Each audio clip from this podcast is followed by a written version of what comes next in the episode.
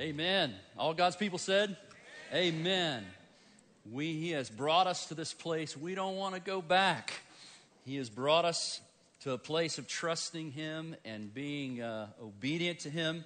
If you take your Bibles, and we're going to look at one of the greatest examples in all of Scripture of someone trusting Jesus. Don't you love that song? Tis so sweet to do what? Trust in Jesus. And what a great, uh, great job our worship leaders have done this morning. And we're so thankful for all of them and all of our different venues. They do a tremendous job allowing us to just share from our hearts to the Lord our need to trust in Him. And so now let's, uh, let's learn how to trust Him better because in reality, our trust is our success in the Lord. God doesn't judge success the way we judge it. You know, over the last uh, 20, 30 years, we've seen kind of a remarkable trend. I, I doubt that this happened earlier in the 1900s that you would have 20 year olds that were billionaires.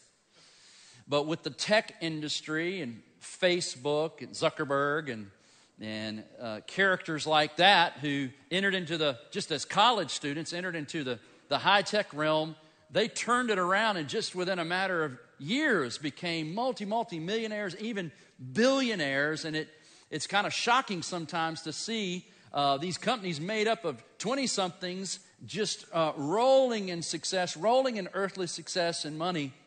Can you imagine how shocking it would have been to have a teenage Jewish exile slave sitting at the right hand of the most powerful Gentile king in history, Nebuchadnezzar.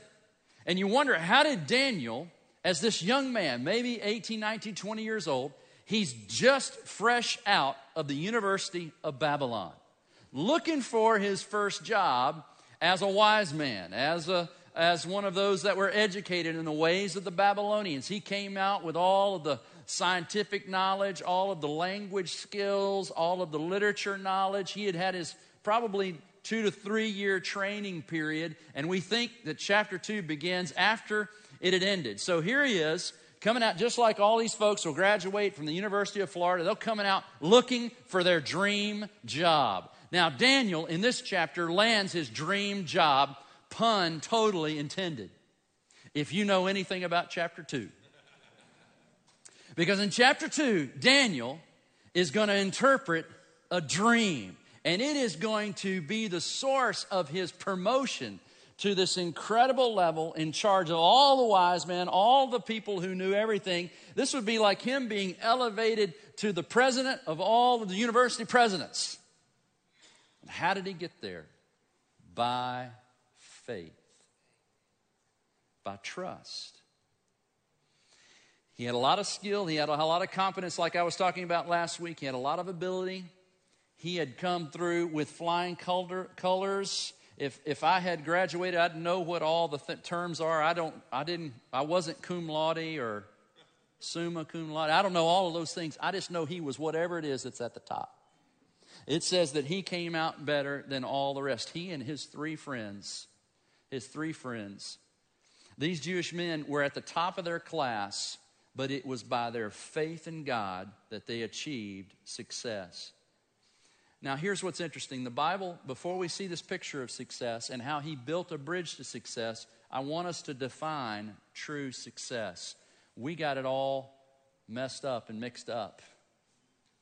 And it's easiest for us to fall into the trap and think that the riches of a Bill Gates or the achievements of some of our athletic stars and all these things and the, the size of the business or the company that is being built. We, those are earthly successes, no doubt. Without doubt, they are. But what does God see as true success? Hebrews 11 6 says this Without faith, it is impossible to do what? To please Him. Without faith, it is impossible to please God. You build a company without faith, that doesn't please God. You build a church without faith, you don't please God. Without faith, it is impossible to please God. What does faith mean? Faith means that you are you draw near to God and you believe that he exists and that he rewards those who seek him. Daniel had faith. Look at Hebrews 11:32. Now, stay in Daniel 2. I've got Daniel 2. I've got all these verses up here. Just this is just kicking us off into the story. Watch this. He's describing people that God saw as truly truly successful. What more shall I say? For time would fail me to tell of Gideon, Barak, Samson, Jephthah, David, and Samuel. How many of you recognize a, a couple of those names, okay? Old Testament folks, right? They please God because of their faith. And then he says, and the prophets. And he lists what these prophets do. Now, what do we know prophets do? Prophets talk, prophets speak, prophets declare truth. But these prophets didn't just declare the truth, they lived the truth. They quenched the, uh, verse 33, who through faith conquered kingdoms, enforced justice, obtained promises, stopped the mouths of lions. Who do you think that is? Daniel. They quenched the power of fire. We'll see that in the coming weeks. They, he escaped, or they escaped the edge of the sword, were made strong out of weakness, became mighty in war, put foreign armies to flight. Women receive back their dead by resurrection. Now, here's what's interesting this is not going to f- sound very successful with American ears. But still, this is God's hall of fame, hall of success. People who lived by faith but it says in the second part of verse 35 some of these who lived by faith were what? They were tortured, refusing to accept release so that they might rise again to a better life, meaning they were killed. But God said that's a success. Others suffered mocking and flogging and even chains and imprisonment. They were stoned. They were sawn in two. They were killed with the sword. They went about in skins of sheep and goats destitute. Destitute. That would never be considered successful here.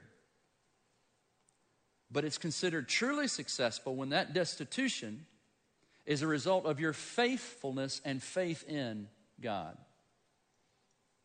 Afflicted, mistreated, and of, the, and of whom the world was not worthy, wandering about in deserts and mountains, and in the den, in the dens and the caves of the earth that's the series title, In the Den. You and I are in our own dens. We face the lions of today, our testings, our temptations of our own flesh, of our own mind. We're facing the lions of, of, of fear and terror and uh, humanism, secularism, materialism, all sorts of isms. We are facing all of these things, and God says in chapter 11 of Hebrews that we conquer those things and are truly successful by and through what? Faith. Faith. Therefore, this entire series is really showing how to live a life of faith in the lion's den.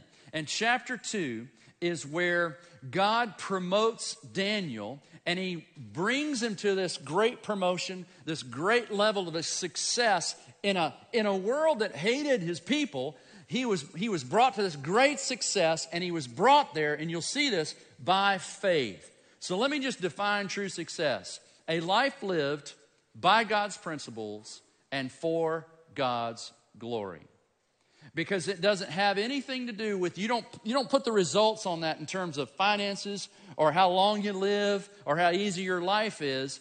True success in the eyes of God, faith is believing in God, living by his principles, for his glory and not your own. At the end of chapter 2, God gets the glory, Daniel gets the promotion. That's the end of the story.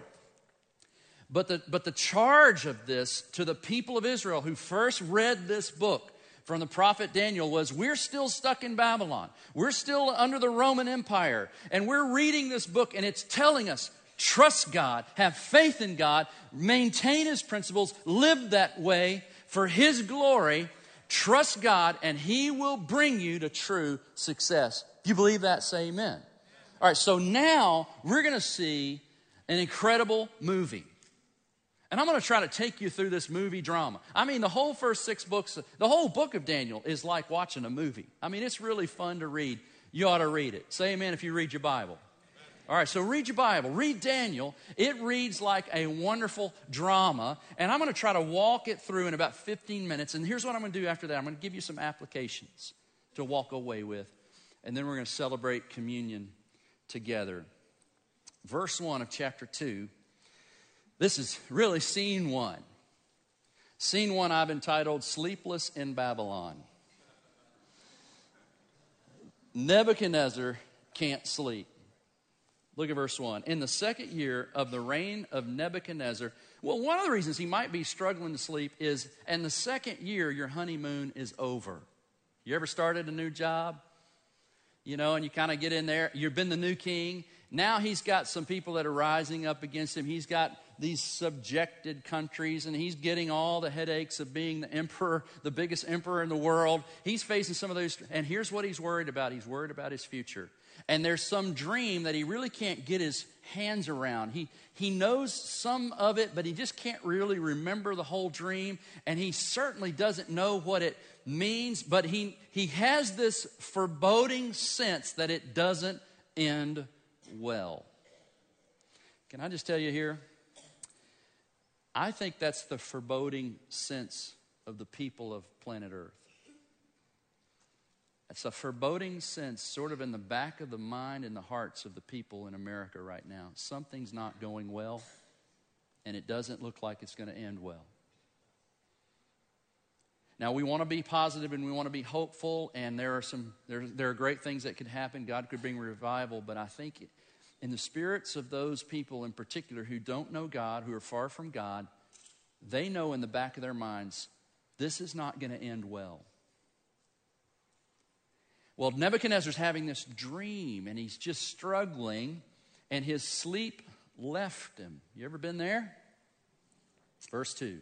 Then the king commanded that the magicians, that's the first thing I do, I call a magician when I can't sleep. Then the king commanded that the magician, the enchanters, the sorcerers, and the Chaldeans be summoned to tell the king his dreams. So they came in and stood before the king sorcerers, astrologers, occultists, conjurers of the dead.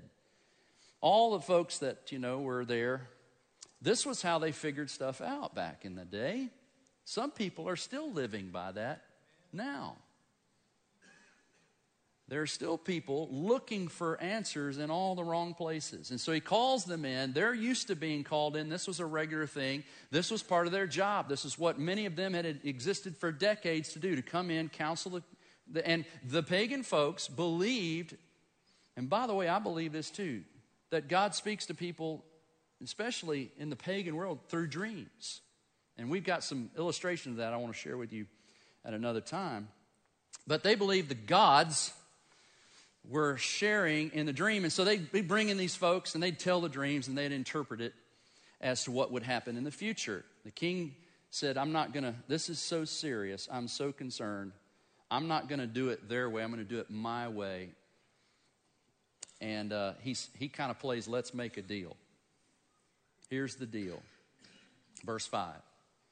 The king answered and said to the Chaldeans, The word from me is firm. If you do not make known to me the dream and its interpretation, you shall be demoted. You'll get a cut and pay. You'll be cut all right. You'll be torn limb from limb. Not just you, your families, your houses. I'm just going to obliterate all memory of you. Now, they were pretty confident when they walked in a moment before. They said, All right, tell us the dream. He said, No, no, no, none of that. You tell me my dream, and you tell me what it means. Then I'll know this is not your conjuring. This is not your idea. You're not just trying to pacify me and kill time. In fact, he even says that. Look at uh, look at um, verse 7. They answered a second time and said, oh, Hold on. Let the king tell his servants the dream, and we will show its interpretation. The king answered and said, I know with certainty you're trying to kill time. This is a delay tactic because you see that the word from me is firm. If you do not make the dream known to me, there is but one sentence for you. Take me seriously, he says.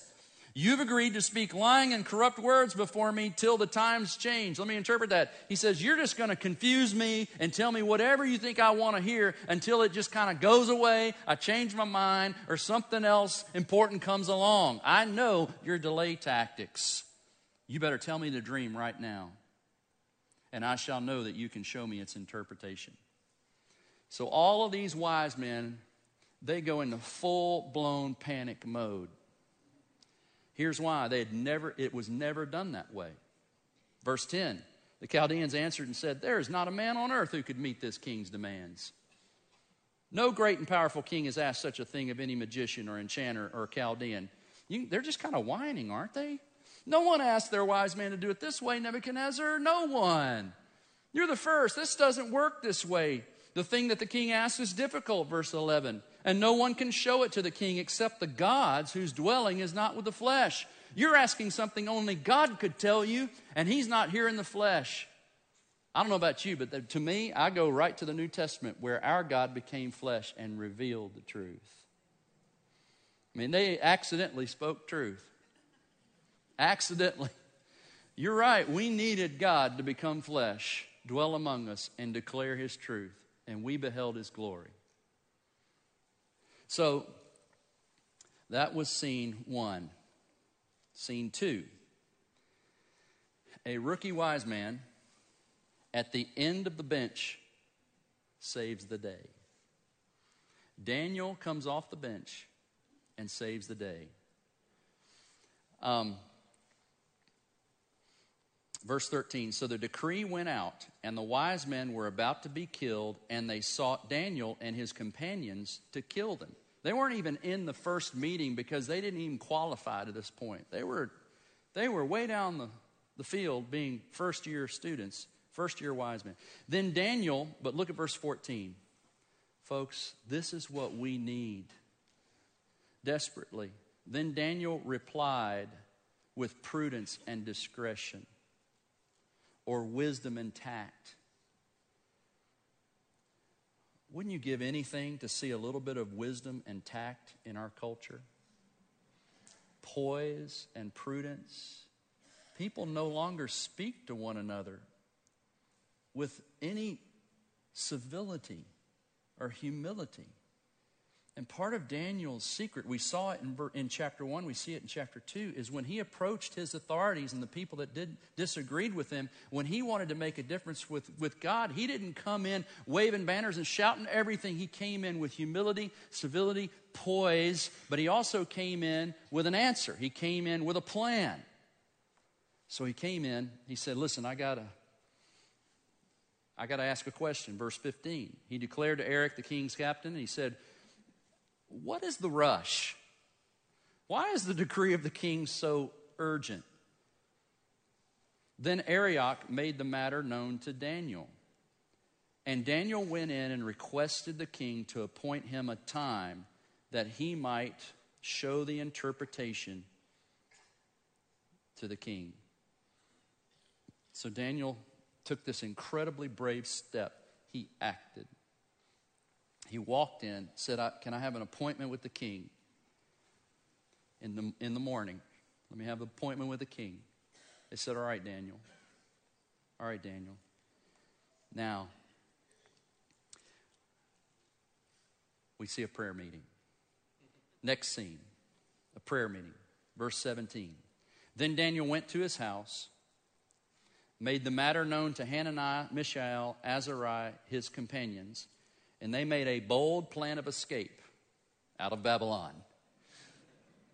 They made a plan of attack to get rid of Nebuchadnezzar. No. He told them to seek mercy from the God of heaven concerning this mystery, so that Daniel and his companions might not be destroyed with the rest of the wise men of Babylon. He told them to pray. To pray. Daniel was prepared like everybody else. He was poised. But what gave him the answer was he prayed. He went to his knees. He didn't, went, he didn't go to the panic room, he went to the prayer room. And that'd save us a lot of trouble. So he prays. And it says in verse 19 the mystery was revealed to Daniel in a night vision. Then Daniel blessed the God of heaven. Then he goes into a, a, a, praise. But I love that the mystery was revealed to Daniel in a vision. He spoke to Nebuchadnezzar in a dream. I know why he couldn't speak to Daniel in a dream. Daniel couldn't sleep. He couldn't sleep, and he was praying. He was praying, and God came to him in a vision, gave him the dream that Nebuchadnezzar was, had been dreaming, and in the vision, got the interpretation of the dream. God, as Daniel was saying a while ago, God is always faithful. We just got to be faithful to pray.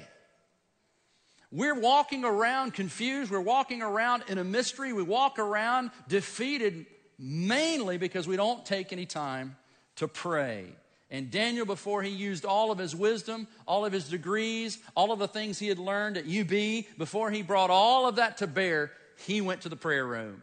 And he didn't go alone. He got his three buddies. He says, We're going to get on our face before God and seek the answers that we need. I pray God would just put that spirit in all of us, that we would pray. In verses 20 through 23, he prays and he praises God. And in this praise, he, he kind of reveals what is at the foundation of his bridge to success, what underlies his bridge, what supports it all. Listen, listen to his prayer praise, and you'll see what he believes in. Daniel answered and said, Blessed be the name of God forever and ever, to whom belong wisdom and might. God changes the times and seasons. God removes kings and sets up kings. He gives wisdom to the wise and knowledge to those who have understanding. God reveals deep and hidden things. God knows what is in the darkness, and the light dwells in him. So to you, O God of my fathers, I give you thanks and you praise, for you have given me wisdom and might, and have known have now made known to me what we asked of you, for you have made known to us the king's matter. And he turns and does what we should do every time is give God the glory. Because he trusted God as the provider of wisdom, trusted God to give him an answer. Scene three.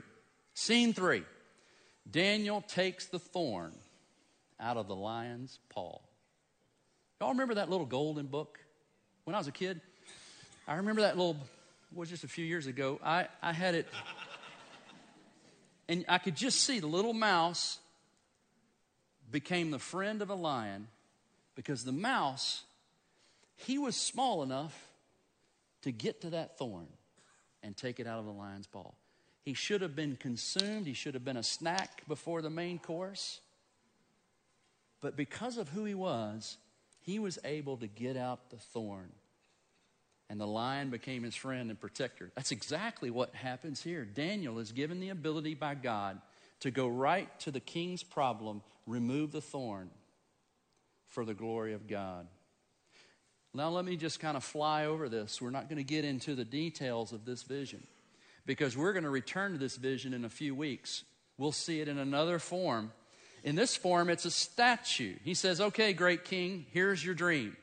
You saw a statue, and this statue had descending metals. It was made of descending metals. It was in the form of sort of a, of a human. It had a head made of gold, uh, shoulders and arms made of silver, a little less expensive than gold. Then you had a, a waist and, and thighs of bronze, just like mine, and the lower legs of iron.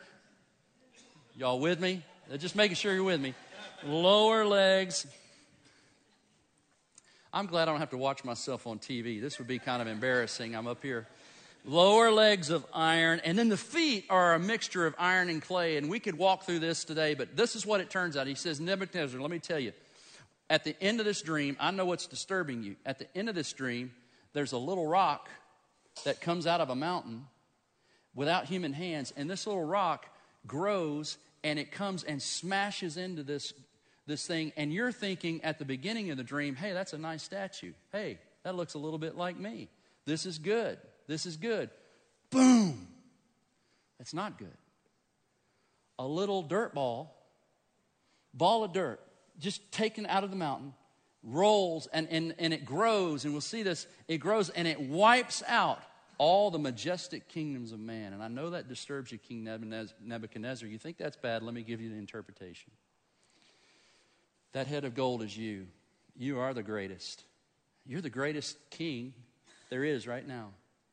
And there are four more empires coming, right? There's going to be an empire after you, an empire after that, an empire there. And then at the very end, there's going to be this, this mixture of empires, feet of clay.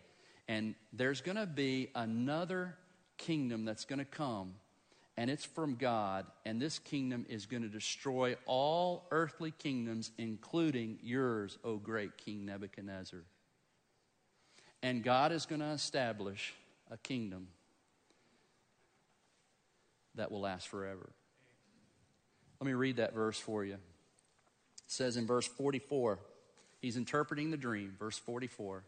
And in the days of those kings, the God of heaven will set up a kingdom that shall never be destroyed, nor shall the kingdom be left to another people. It shall break in pieces all these kingdoms and bring them to an end, and it shall stand forever. Just as you saw that a stone was cut from a mountain by no human hand, and that it broke in pieces the iron, the bronze, the clay, the silver, and the gold, a great God has made known to the king what shall be after this. The dream is certain and its interpretation sure. This person was 19 years old, standing before Nebuchadnezzar. He would make uh, all of our current day presidents and all of those guys look like total lightweights. And instead of trembling, he spoke boldly and clearly the truth of God's word. How did he do that? Daniel did that by faith. By faith. He didn't know what was going to happen. He just trusted God, prayed for the vision, proclaimed the truth. He didn't know if he'd be sawn in two, thrown into the fire, thrown to the lions. He had no idea. He just knew that God had sovereignly, providentially placed him before the king with the truth. What a life of faith. The king's response, scene four, the final scene. God gets the glory, Daniel gets his dream job. Verse 46 The king Nebuchadnezzar fell upon his face, and he doesn't quite get it. We're going to see Nebuchadnezzar sort of move towards an understanding of God. Right now, he pays homage to Daniel. Daniel's the only one that gave the glory to God at this point, but he pays homage to Daniel, commanded that an offering and incense be offered to him. The king answered and said to Daniel, Truly, your God is God of gods and Lord of kings and revealer of mysteries, and you have been able to reveal this mystery. Then king, the king gave Daniel high honors and many great gifts and made him ruler over the whole province of Babylon and chief prefect over all the wise men of Babylon. Now watch this. Isn't this the, isn't this the plan of God? Because of his faith and belief in God, because of his preparation his poise, his prayer, his willingness to proudly and boldly proclaim the truth, he is ushered in. He's built a bridge to success, but then he reaches out and he brings others with him. Look at verse 49. Daniel made a request of the king. He's cashing in his chips. I know I just got this new job, but I got these friends Shadrach, Meshach, and Abednego. You mind giving them some good jobs too? So he appointed them over the affairs of the province of Babylon, but Daniel remained at the king's court. Do you see the bridge? Do you see the path that he took? It was built on the principles of God for the glory of God while having faith in God. Let me give you four applications. Number one, can I just tell you this vision shows us that God has your future in His hands. Your future is in the hands of God. Just like Daniel's was, He is sovereignly in control of your life. Daniel was not God's favorite over you. And you're thinking, I wish God loved me as much as he loved Daniel or cared about me as much as he cared about Daniel. My Bible tells me he cares about all of us and He has placed you in your place. You may not be uh, the president of UF or you may not be the president of the United States, but God may have put you in that home. He may have given you influence over your grandchildren. He may have put you leading that life group or singing in that choir or preaching in this pulpit. We're all called to walk by faith. And God controls our lives, and He's got your future in His hands. Second, people desperately need the biblical understanding you possess. They desperately need what you know as followers of Christ. You say, I don't know the Bible. I don't have a seminary degree. You don't need a seminary degree to tell them the ultimate mystery of life. God revealed himself in Christ, who died on a cross for your sin, rose from on the third day, and wants to give you the forgiveness and eternal life. You know what people desperately, desperately desire. And there's all sorts of layers of things between you and them and them accepting that, but that's not, you just proclaim the truth. There is a King of Kings and Lord of Lords, and He wants to have a relationship with you. Thirdly, did you see that God's help is available if you ask? God's help is available to you just like it was to Daniel. God's help is available. Three things that Daniel did he prayed intensely, he acted wisely, and he shared the truth boldly. Those three things. God loves to get behind people who pray who will act and obey, and who will share his truth. He is just offering his help. That's your bridge to success. Pray intensely, but act wisely. How many times have we prayed, but we don't act? How many times have we acted and done stuff without praying? And we undercut our actions without praying, and we just waste our prayers by not acting. And so he put the two of those things together, and God, God shut the mouths of lions. God opened the doors to Nebuchadnezzar. And finally, can I just encourage you with this? The vision shows us what we know as followers of Christ the kingdom of Christ will prevail. It will prevail. We saw it, it began with Jesus. Listen to what Mark 1 says. Now, after John was arrested, John the Baptist, Jesus came into Galilee proclaiming the gospel of God. Jesus walks in several hundred years after Daniel said that, that little rock, that little stone is going to come out of Israel and he's going to start. That's the kingdom. It's going to grow. And here it starts. Jesus starts walking around Galilee, this little Nazarene carpenter. He starts walking around. He says, The time is here. The time is here. The time that you heard about in Daniel is here. The kingdom of God is at hand. Here's how you access it. The invitation is still open today. Repent and believe the gospel. And he started preaching. He started preaching. For three years, he preached.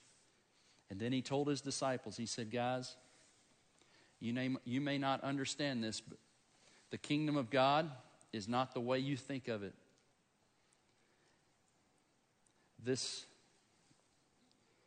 this Messiah has to die. I'm going to have to build a new covenant made up of new people. And you're going to have to be born of the Spirit to be a part of this kingdom. Not born of just Jewish blood or Gentile blood. You got to be born of the Spirit. And to do that, I'm going to have to go to a cross. I'm going to have to die.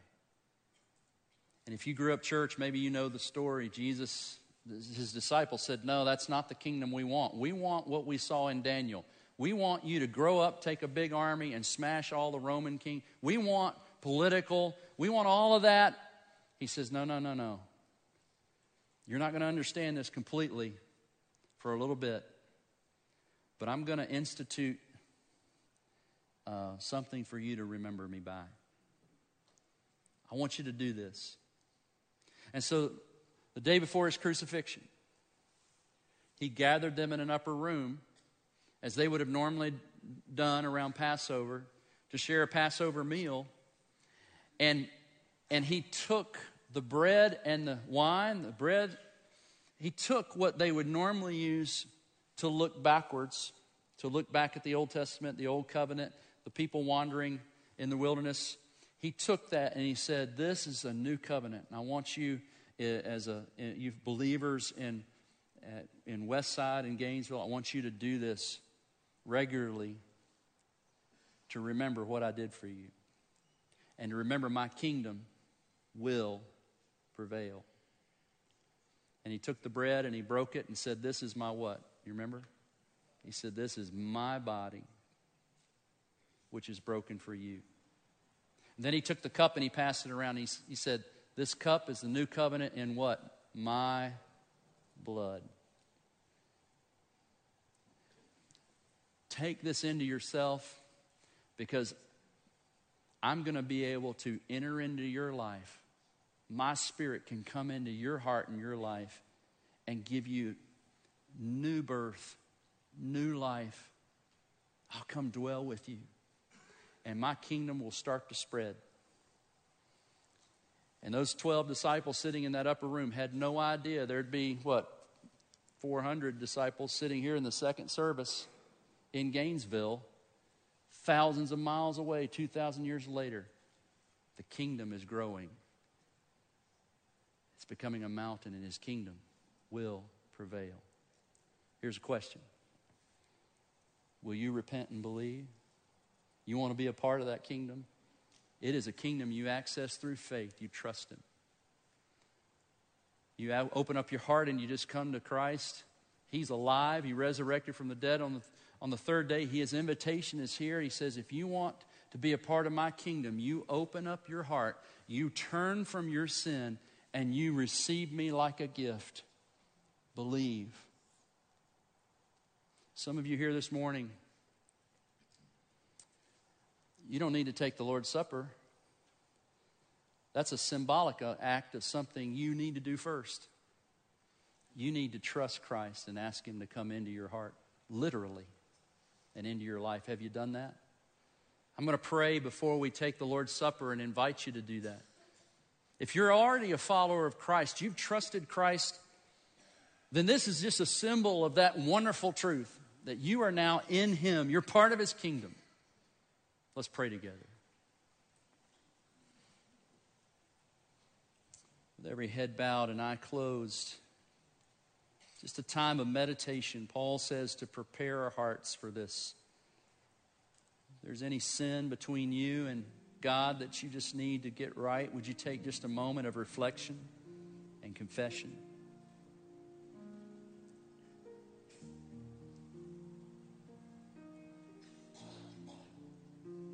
If there are those in this room that have never placed their trust in Christ, if you've never invited Him in, to forgive you of your sin.